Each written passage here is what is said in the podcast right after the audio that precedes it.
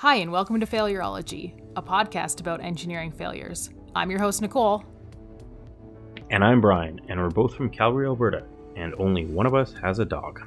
Aw, little Maggie. That's Nicole's dog. This week in engineering news, cladding fires. Again. Similar to the Grenfell Tower fire that we covered in episode 4, these are unfortunately much more common than I had thought. Fire destroyed a high rise in Dalian, China on August 27th. That fire started on the 19th floor around 4 o'clock in the afternoon and quickly spread upward, burning for seven hours. There are 419 units in the building, and luckily, there were no deaths or injuries reported. One of the signs that the fires are related to the cladding is that large sections of burning cladding fall off the building, which was witnessed in this fire. And then two days later, on August 29th, fire destroyed a 20 story tower in Milan, Italy. This one had quite a bit more information, and NFPA actually wrote a journal article that we'll link to in the website, which is at failurology.ca.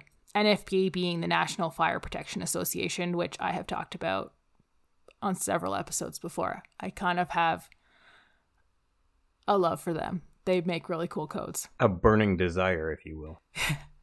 Yes. Good one. So the fire consumed the entire outside of the building in just over three minutes. I read that two or three times because that sounds really fast, and I promise you that's what the article said, which is crazy. There were no death or injuries reported, and there were about 70 units in the building.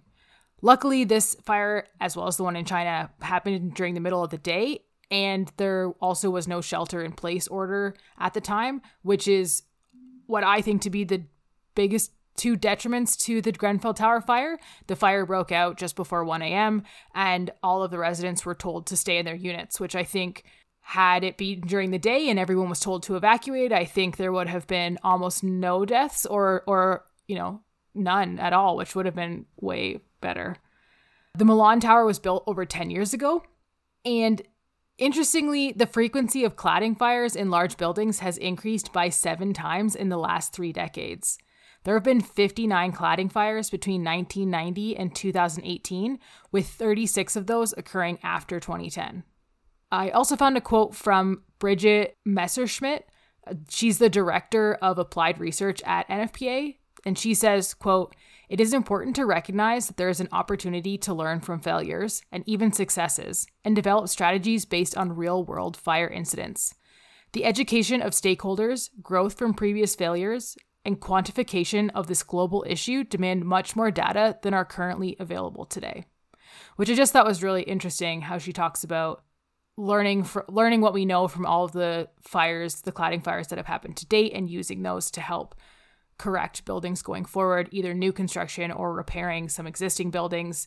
Um, one thing I learned while researching the Grenfell Tower fire is there are hundreds of combustible cladded buildings in the UK, and it's also really common in other places in Europe, such as Italy, as well as the United Arab Emirates has had a few cladding fires. Australia's had a few cladding fires. Uh, I would say it's probably common anywhere that the National Fire Protection Association isn't widely adopted, and I and I say that because they have a pretty extensive code section dedicated to cladding or or building envelope and they have a pretty detailed requirement for how cladding testing needs to be completed to test the assembly and what's required to do that.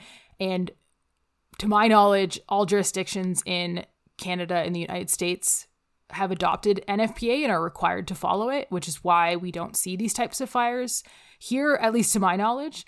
So is that uptake on on NFPA cladding specifications? Is that something that is happening more and more in, in you know countries that, that are starting to see more development or more you know high rise development, or is that something that you think will just kind of be you know adopted in, in developed nations and it, it won't really progress beyond developed nations?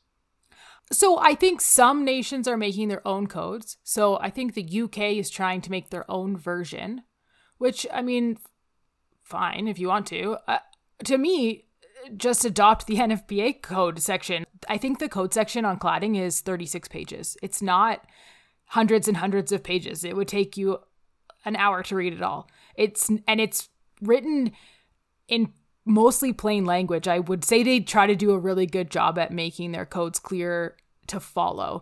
Uh, so what so what happens in Canada at least is so we get a building code and inside the building code there's a table and it says but we want you to use this version of the plumbing code and we want you to use this version of this code and this version of that code. And so I could open up the Alberta building code and I could go to the NFPA section. I can't remember the number right now.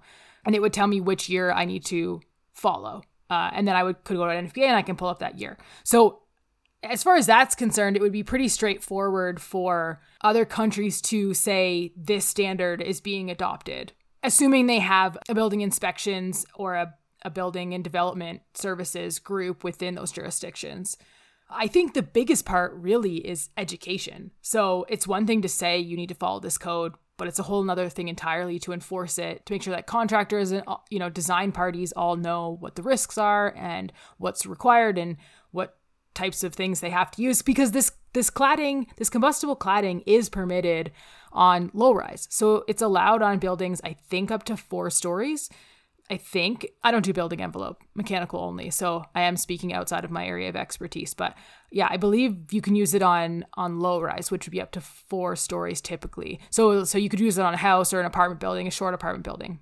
But the other thing is the manufacturers don't recommend it being used on towers of a specific height. So yeah, there's there's a lot of things at play, but I think education and spreading the word and talking about it is what's going to help drive change because you know the consultants have the power to say no, you can't use this product. And yes, you're going to get owners who are pushing for it because it's probably cheaper, but you can push back against them and say, I cannot sign off on this product. This product does not meet the requirements. This is poor engineering practice.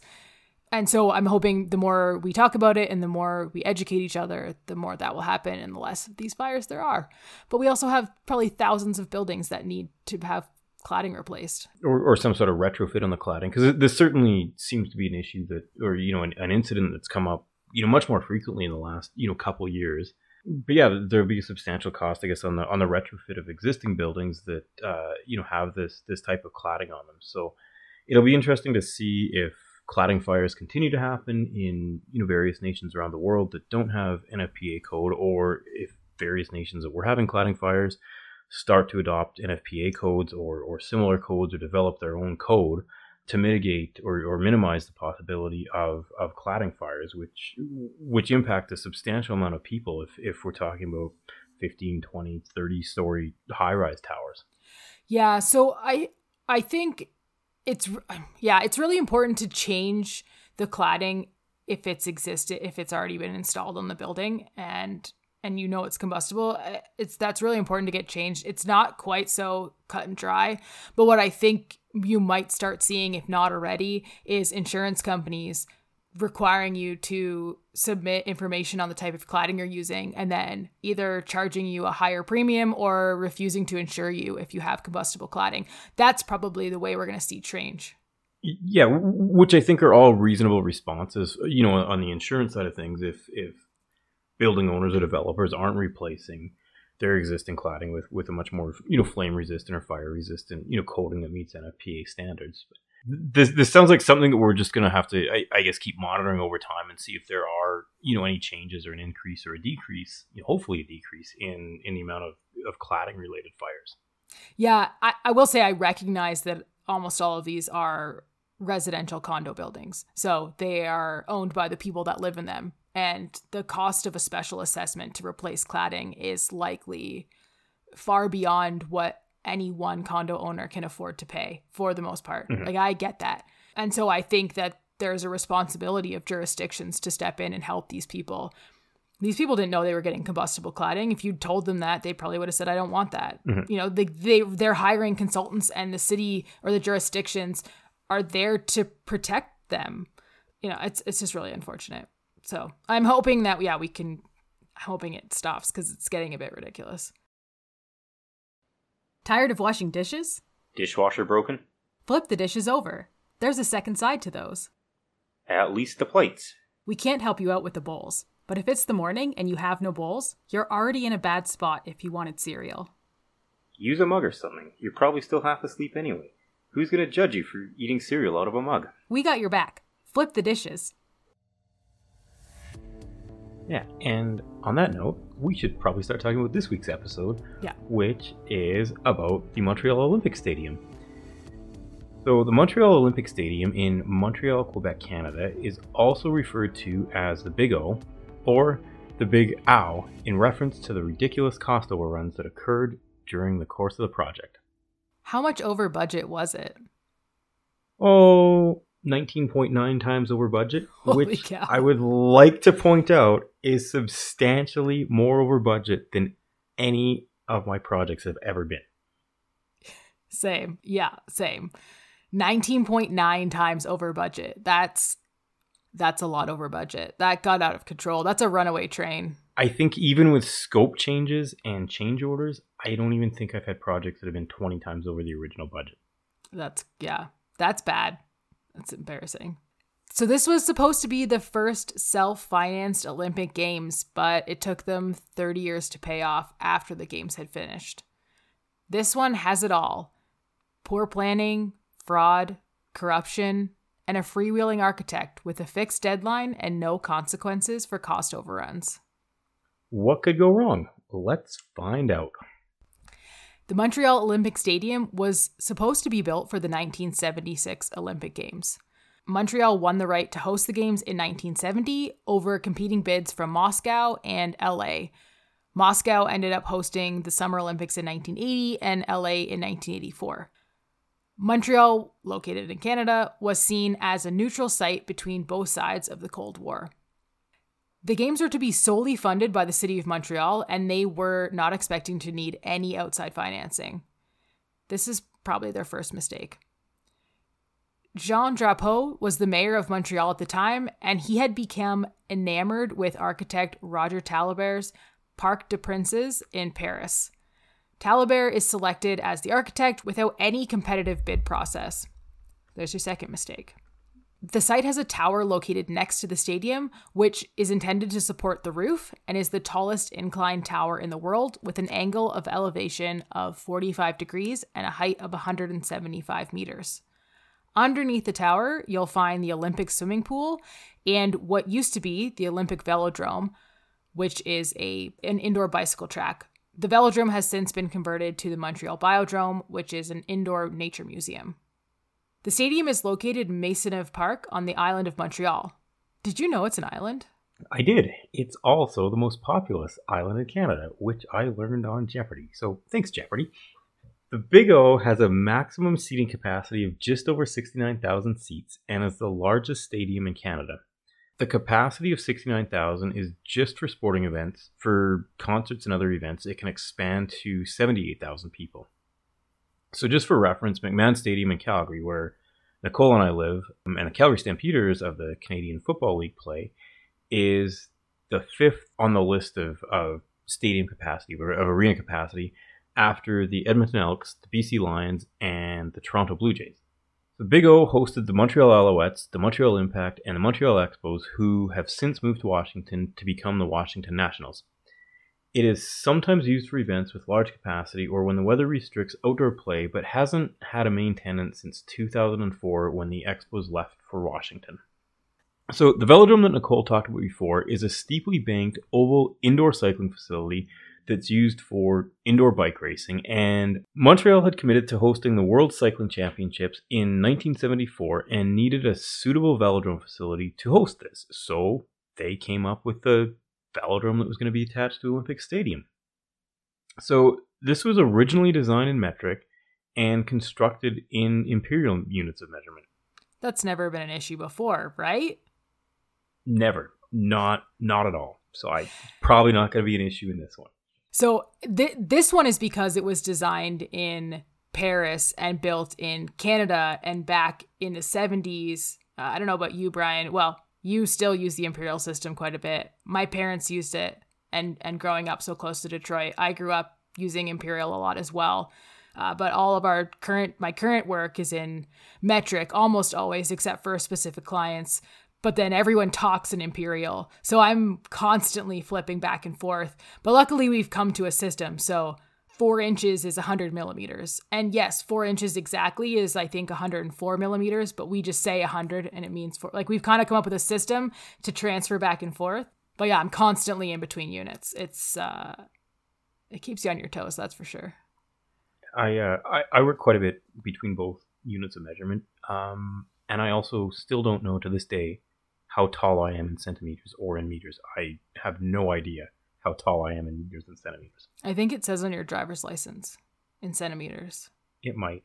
I think it does, but I, I still don't know what that number is unless I look at it. Fair enough. Back to the velodrome, though. The bidding on the velodrome was based on semi complete plans, and it was the first structure awarded um, in, a, in a whole series of, of the Olympic Stadium project. So I've I've lost count of how many mistakes they've made, but bidding on incomplete drawings is another one to add to the list. Yeah, they're they're up to quite a few at this point. So so things will likely go wrong on this project, and we haven't even broken ground on the project. This is still in the in the bidding stage of things. And then and then things take a turn for the worse. Or maybe they just don't even really take a turn. So they they waste so much time in this process that all of the subsequent structures of, of the Olympic Stadium project have to be awarded directly to contractors with no time for bidding. That's also never been an issue, right? Nope, not at all. Never before. Hasn't been an issue. So the velodrome construction, it, it's supposed to look like a cycling helmet, or at least a cycling helmet from back in the in the mid '70s when when this was designed. So it's got a very unique design to it that ultimately would prove to be very costly and incredibly difficult to engineer. And the reason it was so difficult to engineer was that the the beams that they were going to use, the concrete beams, were fairly horizontal. They weren't they weren't vertical. They were more horizontal. So they they had a substantial horizontal thrust load. They were arches, right, to make the hel- like the ribs in the helmet. Exactly. Yeah, they they were there were these very shallow arches, and I think at a maximum they got up to a, a height of 28 meters. So not super tall for for a building. You know, typically a story is two and a half meters is a is a story three meters? Three meters is a story typically yeah. So for this building we're we're looking at something that's uh, you know between nine and uh, nine and ten stories tall which which isn't that substantial for for a structure like this. One of the arches is placed on incredibly rocky subsoil and it's not the subsoil is not strong enough to support the arch. So to mitigate you know any horizontal movement of the arch they decided to drive some tendons into the ground and grout which has a huge impact on the project budget and the project schedule, with the foundations costing almost 60% of the total project budget. And like we mentioned, if the arches were a little bit higher, this would have been significantly reduced and it could have possibly been mitigated entirely. And they questioned that, and the architect refused to consider it, which I feel like that should have been that was your well, one of your earlier opportunities to rein that in before it got out of control. Yeah, and, and, this is a fairly common theme that we see throughout this project, kind of the, the grandeur of this project. There's no mitigation for, for cost savings, there's, there's no attempt at cost savings throughout this project. Well, there's also no accountability put on the consultant team to provide a reasonable project in budget. It sounds like they're just given free reign to do whatever they want, and as long as it looks nice, no one cares. And they don't even seem to care if it's constructible. I mean, that's kind of, you know, engineering consulting 101. It's you can make it as pretty as you want. If they can't build it, it doesn't matter because it's never going to get built. Which is kind of what happened here. And I think part of that, the uh, the grandeur of the of the Olympics, I think plays into that too. Where it's a you know it's a fixed date event. It has to the building has to be constructed or at least in a usable state by the start of the Olympics, and the entire world is going to see this facility and the city. So I feel a lot of people in Olympic building design go for broke, right? They're trying to make a, a really cool looking building that the, the entire world will appreciate. And unfortunately, Taillibert and his construction team, they miss the opening of the World Cycling Championship. The the entire reason, or one of the reasons the velodrome was going to be constructed was to have the championship, and they don't even get the building built on time. So instead, they put together a temporary facility at the university. So we're, we're at 1974 for the World Cycling Championship. The Olympics are two years away, and they haven't built the velodrome yet. So they decide they're gonna they're gonna hurry this along and, and get things built. The Olympics are an impending deadline. So they they switch over to cost plus arrangements due to the tight schedule of this. So overtime is fine, have to get it done on time, and overtime and, and labor strikes take up almost 100% of the original budget. and the velodrome comes in at six times the original budget. Now, I do I do want to say for those that don't work in the construction industry, so cost plus would mean that let's say to put something in to install a piece of equipment, to buy that equipment and install it would cost the contractor $10,000. So they'll say, "Okay, we're going to charge you $10,000 and then we're going to add on usually there's a fixed percentage. So it's 5% or 10% or whatever it's agreed upon. So that's so it, they charge you their cost plus their markup. It's great for contractors since they have a guaranteed profit on what they do. It's generally not great for project management and the overall project budget. There's uh, there's some opportunities in there that people sometimes take advantage of I do want to point out six times the original budget, but in their defense, the budget was likely incorrect because the budget was based on incomplete drawings because they tendered an incomplete set. So the building was likely never going to cost what they budgeted it to cost because they didn't have all the details to price it properly, um, which, I mean, unfortunately happens. So six times the original budget, but I don't think the original budget was all that accurate. So that it's just a food for thought. So it's probably not an unreasonable cost overrun here. I would say they were two to three times the original budget, probably, would be my guess. Or two to three times the original budget if they had a complete set of drawings Correct. to bid on it, and and maybe some more geotech information as well. Because I, I feel back in in the in the mid '70s, we probably weren't as good at geotech analysis as what we are now. Yeah, and that's definitely something that I came across in researching was was kind of calling out the geotech details and information and they were not clear enough. Also, where's the project manager? It's the architect does not run the job. I mean, they do from the consultant side, but where's the city project manager saying, you know, hold up, this isn't working, we need to change something? You know, it just seems so silly. I mean, sitting around for a couple years probably didn't help the either. No, no, it definitely wasted some time. On to the stadium. The mayor of Montreal wanted to build a covered stadium with hopes of bringing a Major League Baseball team back to Montreal. A lot of the stadiums we have in Canada are outside. Obviously, not hockey, well, although we call those arenas, but most of the football stadiums are. So try watching a football game in minus 20 degrees Celsius. It's not a great time. Beer helps, though. I can confirm both of those things. They used the same architect as they did for the Velodrome, Roger Taillibert, and they hired him without contest again. The mayor had been enamored with a pre- previous project he completed in Paris. Um, we had mentioned this before. That project was the Parc des Princes. That project was 300% over budget. So there was clearly a pattern here. And the intent was to build a stadium with a retractable roof using cables suspended from this tower.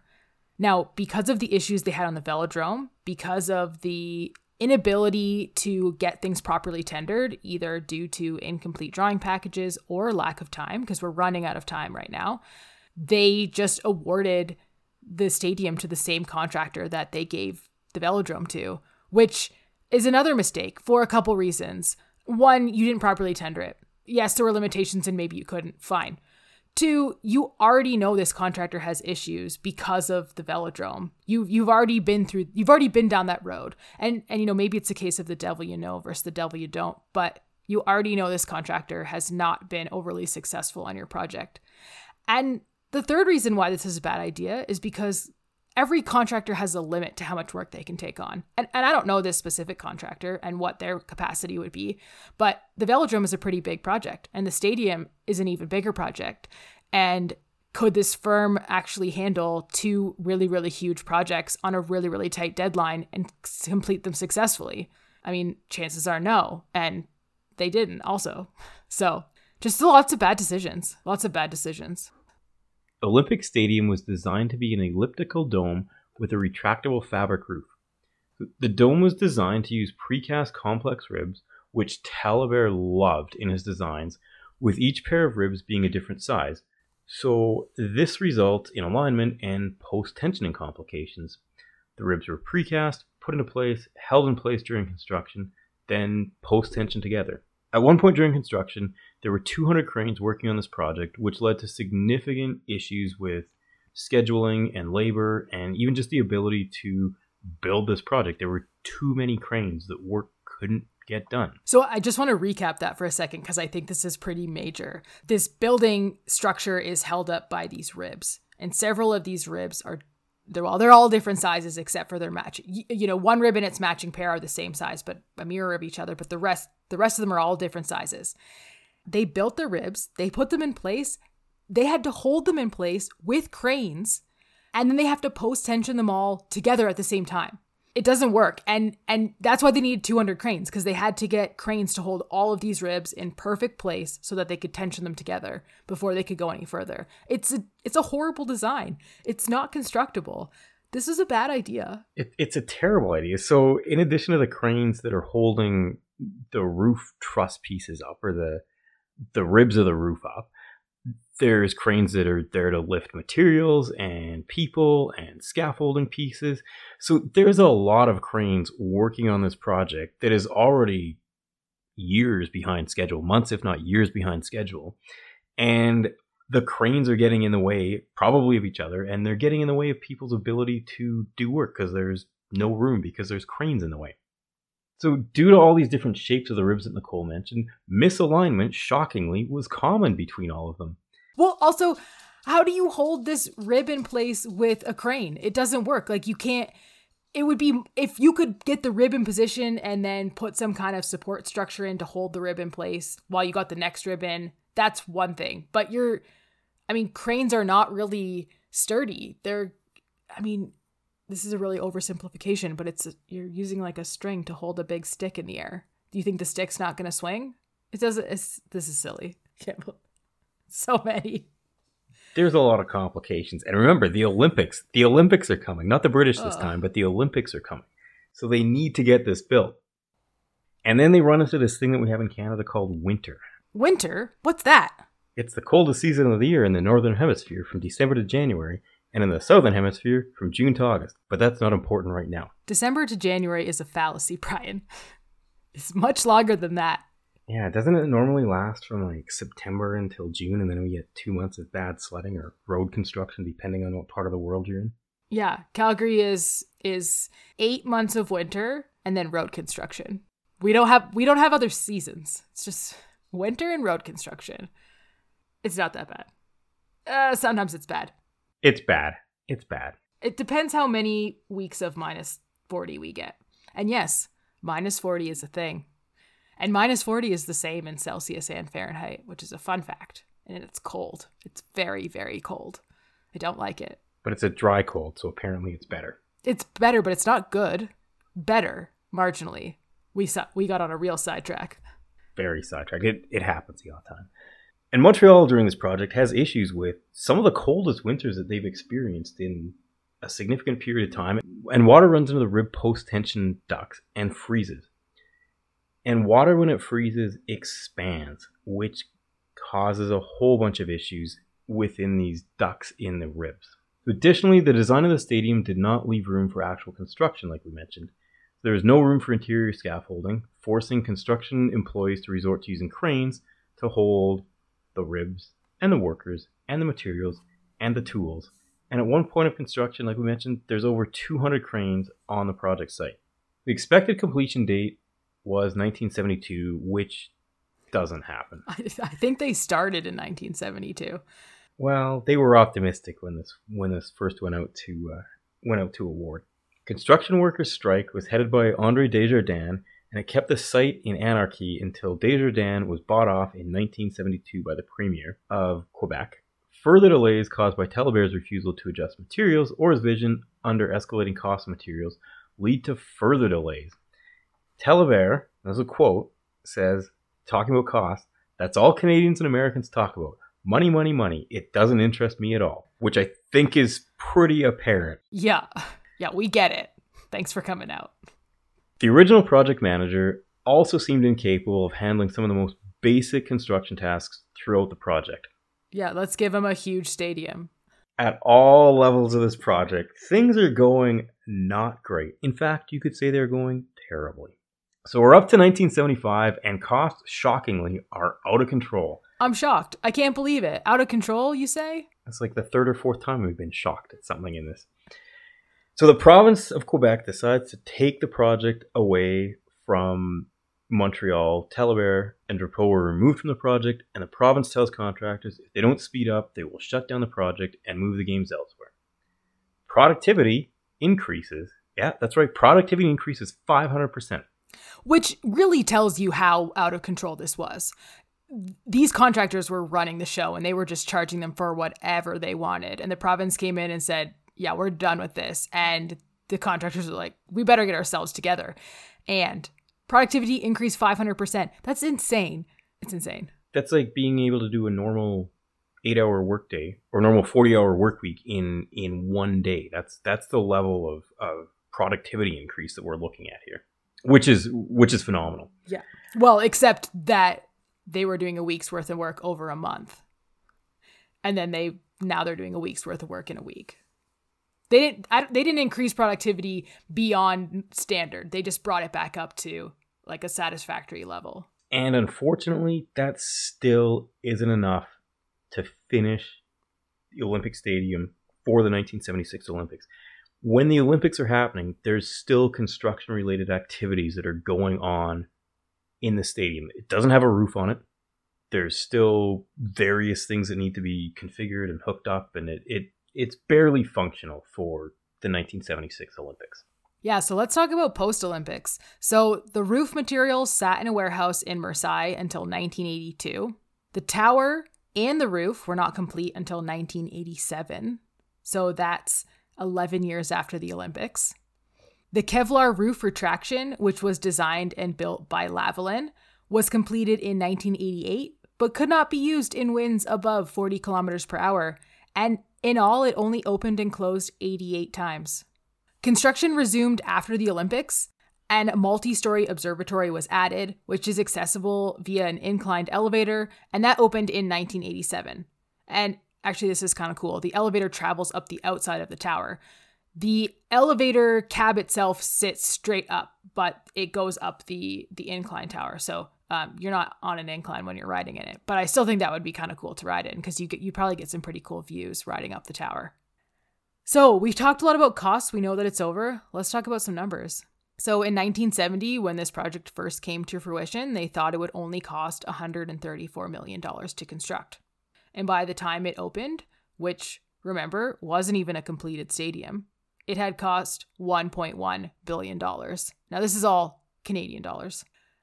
The province of Quebec added a tobacco tax in May 1976 to try and make some of this money back. Once they paid off the building, the ownership would transfer to the city of Montreal, this didn't happen until 2006, 30 years after they added the tax, and two years after the Expos left.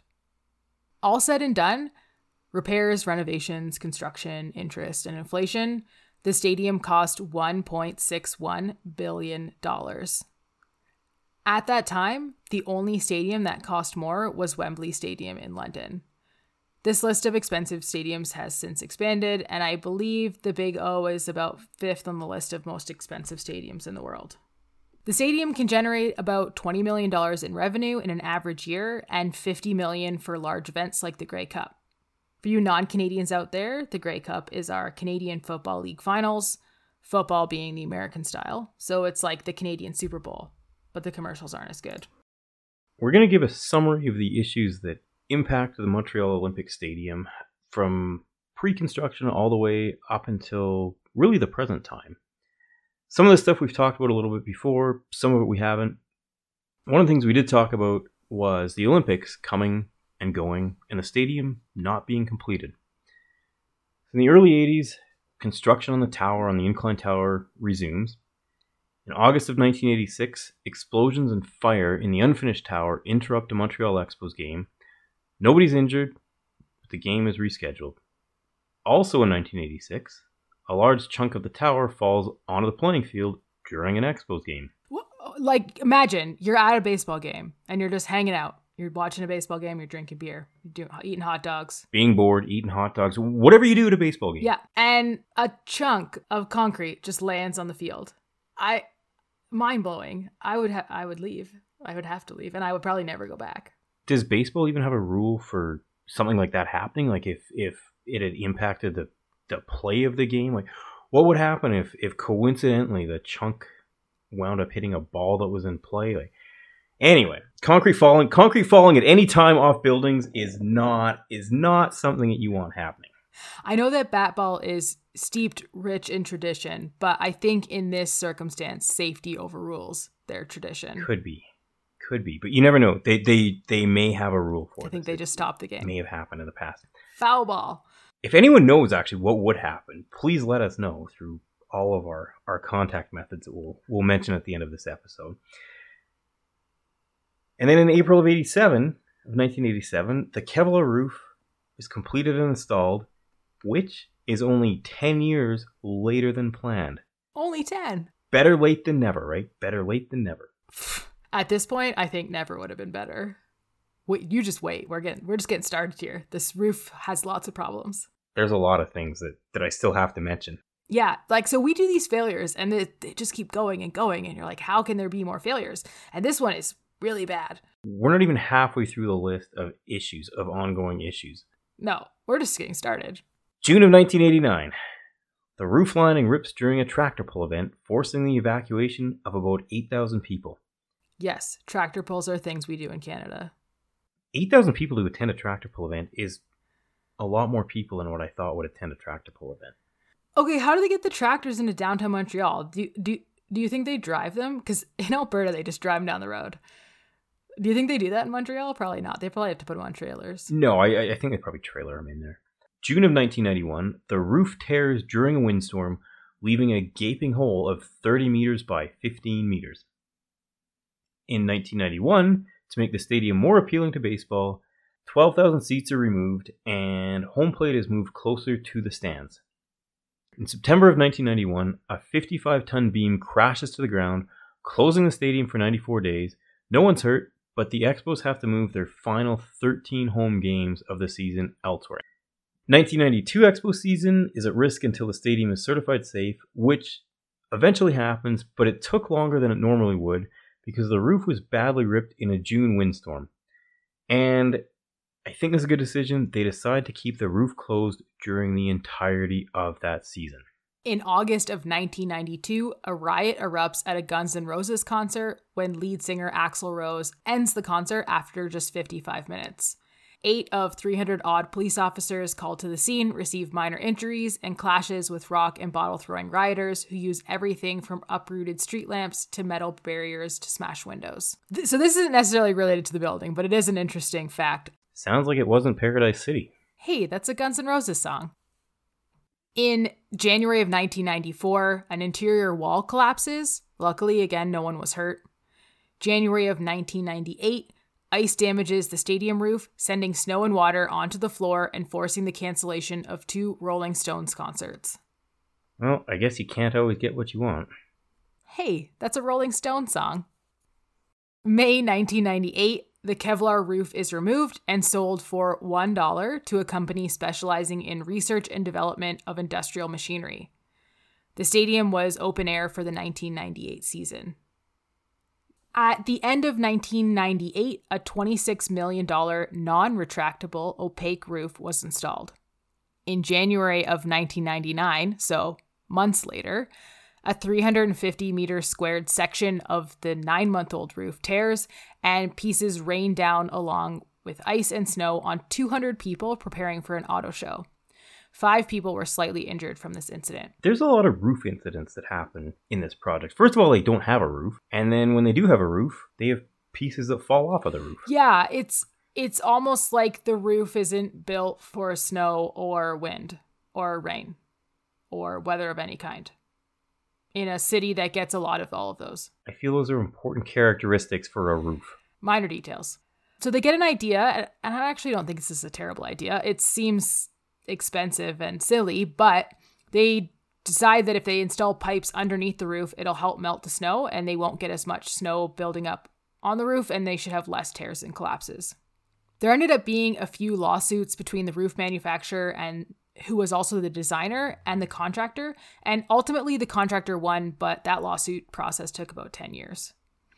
In 2009, a report deemed the roof unsafe during heavy rainfall or more than 8 centimeters of snow. In fact, the roof ripped 7,453 times in a 10 year span between 2007 and 2017. That's a lot of roof ripping. That's Yeah. 750 times a year. That's a lot of rips. In April 2012, a concrete slab fell from the ceiling of the underground parking facility. Luckily, again, no one was injured. So, Montreal's been trying to get a new roof on the stadium since 2009. But they keep flipping back and forth between retractable and non retractable. Obviously, the original intent was to have a retractable roof, but it comes with a lot of risks that they clearly haven't been able to overcome based on past experience. And so I think they, I would assume they feel like they're settling by going with a non retractable or a, a fixed roof. They've even talked about demolishing the stadium, but that was estimated to be two to three times the cost to a new roof. And I think, I think the Montreal wants to keep the stadium. This is kind of a, a landmark for the city. And so I, I think they want to do what they can to keep it. it. It's certainly an iconic part of the, the Montreal skyline. Yeah, for sure for sure. I get I get that. I mean, it's been there for 50 years at this point almost, right? So so I, I understand kind of. The new roof though has a price tag of 250 million dollars and it's not going to be completed until 2024. I did find reference to a study on whether or not they would build a retractable roof, but uh, from what I've been able to gather, the new roof will not be a retractable. One of the biggest challenges is that they're not allowed to impact the aesthetic of the building because of Taillibert's vision and the original design, which uh, I think is silly for two reasons. One is that you're still allowing the architect who designed this unconstructible building 40 years ago, he's still controlling the design of it. And two, I think time has demonstrated that the aesthetic doesn't isn't functional. It doesn't work. You can't put a roof on here that's functional and perhaps there's a way to modify the aesthetic slightly, keep the same intent but get a functional roof that that works. I, I don't know, maybe I'm asking too much, maybe I'm being ridiculous, but I think you could to me I would change the aesthetic at least a little bit to get something that works. This doesn't work.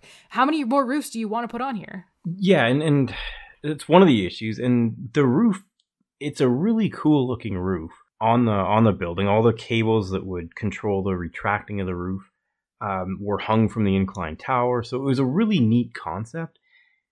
It's just really really hard to execute well. Yeah, I mean, BC Place has a retractable roof and it's functional. That's in Vancouver. Rogers Center in, in Toronto, where the Blue Jays play, has a retractable roof. There's certainly retractable roof stadiums um, in North America and around the world that work very well. Unfortunately, the design for Montreal's Olympic Stadium doesn't lend itself to working that well. Yeah, I also wonder, you know, is fabric the right choice? Again, I'm I'm not a structural engineer, so I can't answer all these questions. I have I have questions, I don't have answers. But is fabric the right choice?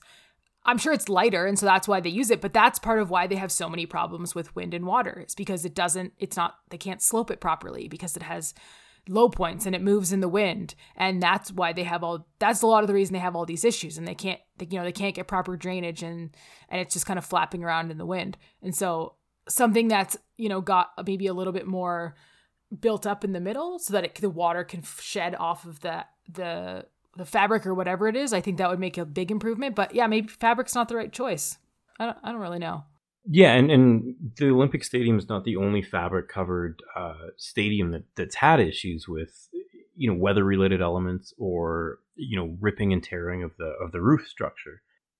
So yeah, maybe maybe fabric wasn't the right choice for this, and a, and a more permanent you know solution with steel or um, you know a more modern material would have would have been the better choice. But I but I also feel that that Taillibert really liked the design and and there was no pushing him off of, of the design that he'd chosen and the vision that he'd chosen for Montreal Olympic Stadium. Yeah, I'm not saying it's not a great vision. I'm just saying it's not functional. And I mean, function over form is is how I operate. If it doesn't work, I don't care what it looks like. It doesn't work. But sometimes the aesthetic's really nice as long as it functions. Right, but it needs to function, and it, it doesn't. It's like uh, I don't know. You could build the prettiest stadium you want, but it doesn't work. So it's no good to me. I don't know. Maybe I'm being too harsh. I'm sure. I'm sure that we'll talk about the form versus function on on yeah. future episodes of Failurology. So there you have it, the Montreal Olympic Stadium, the first self-financed Olympic Games that were paid off 30 years after the games finished. This failure had poor planning, fraud, corruption, and a freewheeling architect with a fixed deadline and no consequences for cost overruns. And over 45 years later, Montreal is still paying for it Literally. For photos, sources, and an episode summary from this week's episode, head to failurology.ca. If you're enjoying what you're hearing, please rate, review, and subscribe to Failurology so more people can find it. If you want to chat with us, our Twitter handle is at Failurology. You can email us at the Failurology Podcast at gmail.com, or you can connect with us on LinkedIn. Check out the show notes for links to all of these. Thanks everyone for listening, and tune into the next episode where we'll take a deep look into the Arecibo telescope. Bye everyone. Talk soon.